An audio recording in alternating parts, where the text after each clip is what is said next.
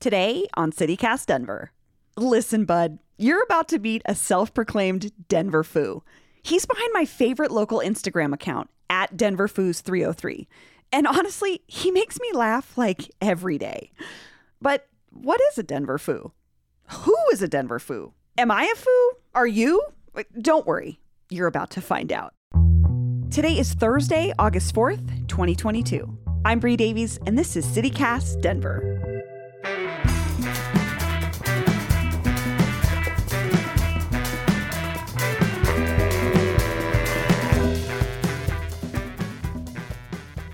Benny, welcome to CityCast Denver. Thank you for having me. This is amazing. so, I'm a big fan of your work. You and your brother run this Instagram account called Denver Foos. And I would love to start with explaining to folks who maybe don't know or haven't heard of it what or who would you describe as a Denver Foo? I basically somewhat ripped off Foos Gone Wild. There's another page that does the Oh, similar yes. things that I'm trying to create, but I feel like there's a different cultural connection within the city of Denver of so like Los Angeles and California and Texas, they have different types of foos. So basically just guys in the Hispanic community that have a specific style, maybe a specific haircut, the way they wear, and women too. You're alluding to the haircut idea, and I think that there's different eras and ages of foos, right? So, like Definitely, definitely. a younger foo might Like have Edgar, I think yes. it's like more the modern day Denver foo.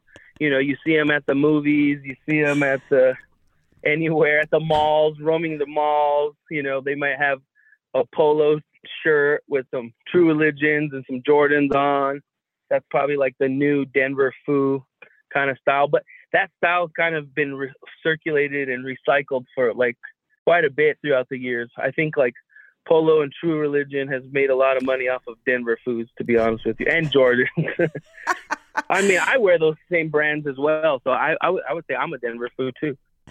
And like I'm thinking of like the big cubic zirconium earrings and like um, the the Edgar haircut you're kind of talking about, which for folks who don't know, it's sort of like a Caesar. It's like a very straight across the forehead. Bowl cut Caesar. It's a bowl I think cut that's the Caesar. best way to describe. it's pretty unique hairstyle. And so that's like the younger version of the Denver foo. I'm also thinking of older foos, like I'm in my 40s, my age and older, gentlemen wearing like pressed dickies, maybe Locs, maybe Cortezes. Like it's like a very particular style. You could catch any one of those OG Denver foos at probably any one of your lowrider car shows or or uh, maybe on Cinco de Mayo downtown or cruising Federal Feds. Yeah. What I love about the account is it's a embracing of a type of culture and person that really is unique to Denver. I like that you're not making fun of people. I think that that's what makes it really No. sweet and fun. I mean, the people in the comments may make fun of them, but our where we're coming from, we never want to make fun of people or put people on blast in any way. And it's more of just a cultural appreciation. It's not a cultural appropriation where we're just like making fun of this type of culture. I'm fifth generation Denver, Coloradan, sixth generation American. The last about five to eight years, there's been a lot of gentrification, and there's a lot of people in our community that have been really upset about it, and it's been heartbreaking and it's terrible. So I also wanted to just create a way of highlighting our culture without losing our culture because there's a lot of places in the city that are embraced not just by people of my culture of the Hispanic community, but anybody that's from Denver that's been here their whole lives and they've seen a drastic change in our city. I just wanted to highlight a lot of those things and not forget our history of just different styles and just different places people used to like to go to or restaurants or even some of the cool hot spots and stuff that are still around that you could still embrace the true Denver culture that's been somewhat lost and is being forgotten. I'm just here to have people remember it and have it live on. You're kind of like a booster for the city in a certain way. And something else that I love about the Denver Foos Instagram is that, you know, I grew up here too. I'm not Hispanic or Latino. I don't identify as Chicano. I'm, I'm just a, a white girl from the southeast side of Denver. But it's just part of the culture that I know when I think about what is Denver like. The Denver Foos Instagram account speaks to so many things that are like, oh, yeah, that's Denver. That's what Denver feels like to me. But you're Denver foo too, because you understand all these things.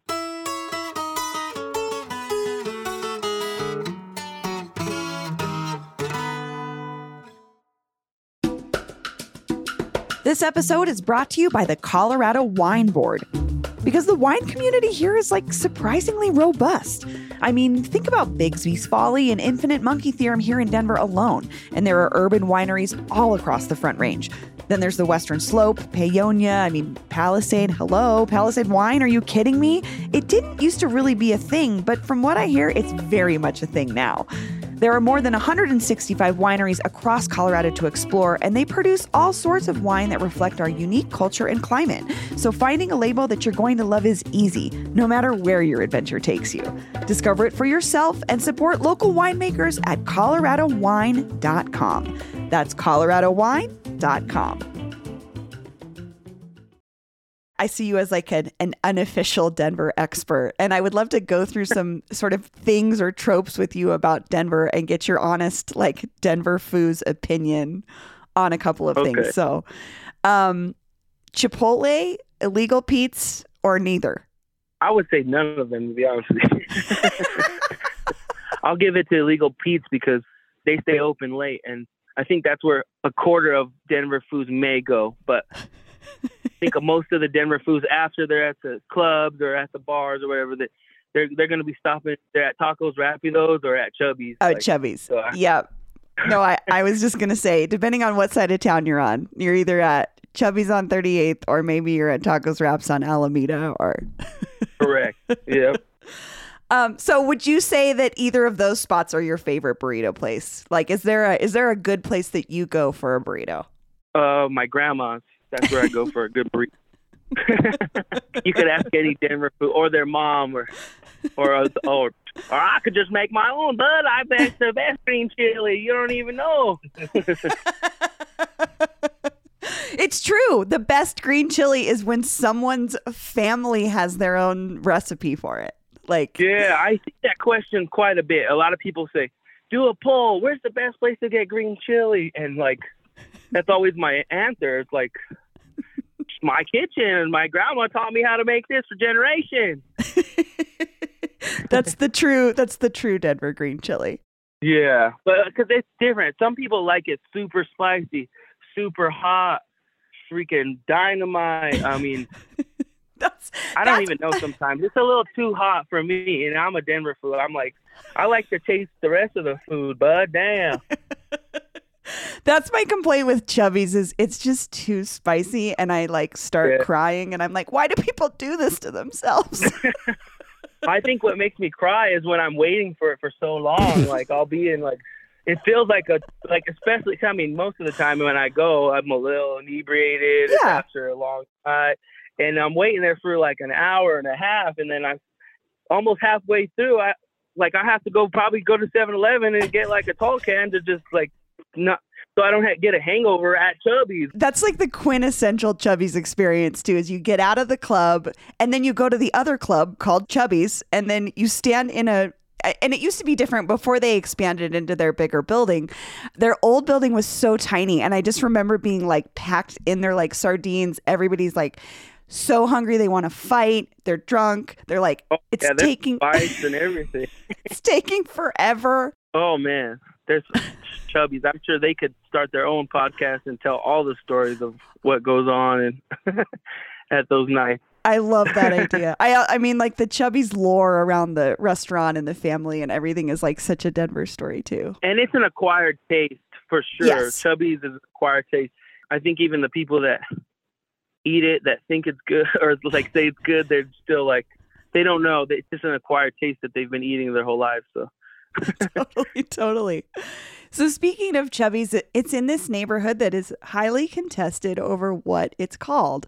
So Would a Denver Foo be a Highlands guy or a North Side guy? A North Side baby all the way. I mean, the North Side covers a larger area than just the Highlands part. It's anything uh, north of Colfax. So when they, it's all on a technicality, I guess, for like you know the real estate market and people wanting to make it sound more Yeah. better. So they just want to say the Highlands, but it's not the Highlands. It's the North Side. Everybody knows that. Like you could even ask uh, sports personality Vic Lombardi. He's from Oh, the North Side, and he he'll go rounds with the people on TV, on his radio shows, because he's Denver born and he's always repping for the North Side. I know. I'll never forget that. There was that moment where, like, I think Katie, when she said something about the high, he, she she said something about the Highlands. I think in relationship to Bones Highland, and and Vic corrected her immediately and was like, "It's the North Side," and I was like, I was just like, every every Denver foo watching this moment right now is like, thank you, Vic. like, thank, you for the correction.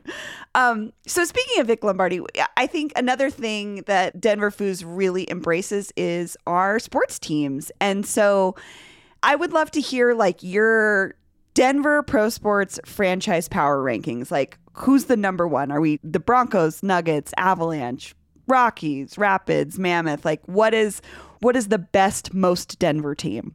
Oh, it's got to be the Broncos, bud. Like they've been around the longest. They've been the most predominant. They've been to the most championship games. I mean, they're tied now with the Avalanche. Go Avalanche! But they've been the prominent team and anchor for the whole entire city for sports. It's just a cultural thing. Like Sundays are for the Broncos, and everybody Yes. knows that. The whole city, the mood is can swing either in a good, happy way or a negative, bad way, it's depending on how good they are and if they win. I mean, my grandma is 90 years old, and she is always asking us, "Did the Broncos win? Did you watch the game?" And she don't even really care too much about sports, but But she cares about the Broncos. that's just the cultural impact that the Broncos have on the city. It's a whole different energy and impact that the Broncos have. I mean, the Avalanche kind of got some of that when they first came because they came and won right away. The Rockies, it's just more of a party to go to Coors. It's a party spot. Yeah. The Nuggets, they're kind of like a wild card. Like people are in or out with them. But yeah, the Broncos reign supreme in the city for sure. Yeah, I feel like you can always tell like one of my gauges for the the love of the Broncos is if you go to the grocery store on Broncos like game Sunday, everybody that works at King Supers is wearing their Broncos gear. That's like well, well, I could even take it this farther. So I'm a Denver foo. Anytime there's a wedding, a quinceañera, something of very importance within the family or whatever, there's always that one guy. He's got his Denver Broncos jersey. No, it's true. I see that like everybody's one uncle or tio in like a nice pressed Broncos jersey with like some pressed black jeans or some yeah, yeah, it's nice, cleanly pressed. They'll even probably have some dress shoes on with it too, some Stacey Adams or something. I'm like picturing this exact person that I have seen at so many Denver weddings. Yeah. That's amazing. So, Broncos training camp is happening right now, and I want some Broncos hot takes from you. John Elway, Peyton Manning, Russell Wilson. Which of those three doesn't belong? Oh man, uh, well that's pretty tough because a lot of Denver foos, John Elway on the field, he's God. So that Yes. one's kind of hard to say. But maybe in his uh, in his front office role, probably be out. Russell Wilson has still yet to prove anything. I mean, the impact is already there as far as what he's brought in. The spotlight is back on us again, Yes. and we feel like we're back in relevancy. Uh, Peyton Manning, what he did, I don't know. That one's a really hard one. I, I guess, I guess I would say Elway in the front office is out, Okay. but not the man on the field. Yeah, I mean, that's a really good distinction, too, because like there's just, there's never been a Bronco on the field that has made as much of an impact culturally on Denver as John Elway. Like, he really, I think, cemented that idea that this was our team and it was something to be proud of. when people think of Denver and think of sports, that's the first person they think of.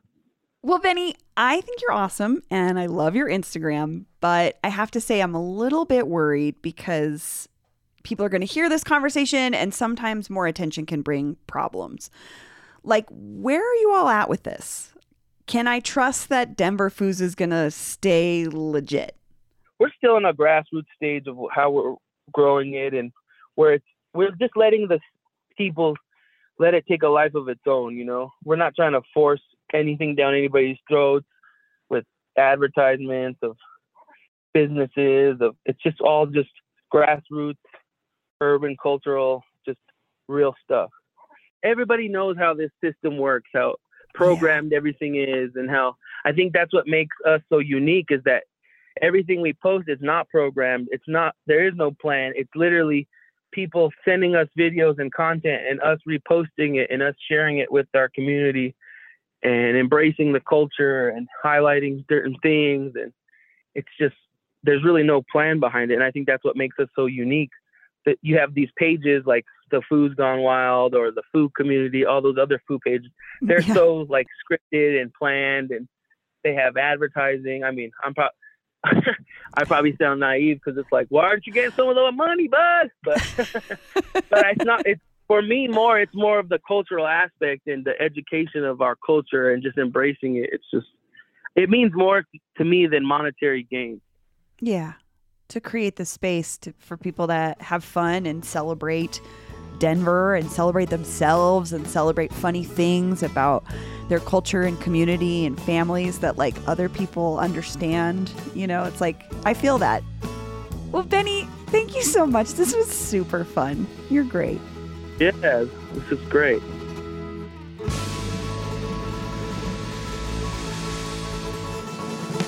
And here's what else Denverites are talking about. Remember a couple of weeks ago when I spoke with Denver Post reporter John Wenzel about Meow Wolf staff in Denver organizing a union? Well, I've got an update for you. After 70% of workers signed authorization cards, the company has voluntarily recognized the union. According to the Denver Post, the next step for the company and union reps is to start negotiating. And it sounds to me like everyone involved is on pretty good terms. The move caps off a challenging few weeks for the company. Recently, one of the artists responsible for creating Meow Wolf, Matt King, tragically died at the age of 37. He contributed to 34 Meow Wolf installations, including a couple of standouts you might have seen at Convergence Station here in Denver. Eemia is the area with that beautiful psychedelic musical cathedral, and Navigator 1 is one of the big mechanical robots in Eemia. Both so cool. And on top of all that, Meow Wolf is hosting Vortex, a big music festival this weekend at a new venue called Junkyard, which is at 11th Avenue and Yuma Street in Lincoln Park. It's got a pretty solid lineup and day passes start at 70 bucks. That's all for today here on CityCast Denver. If you enjoyed the show, why not take a minute to tell a friend about us? Rate the show wherever you get your podcasts and subscribe to our morning newsletter. We'll be back tomorrow morning with more news from around the city. See you later.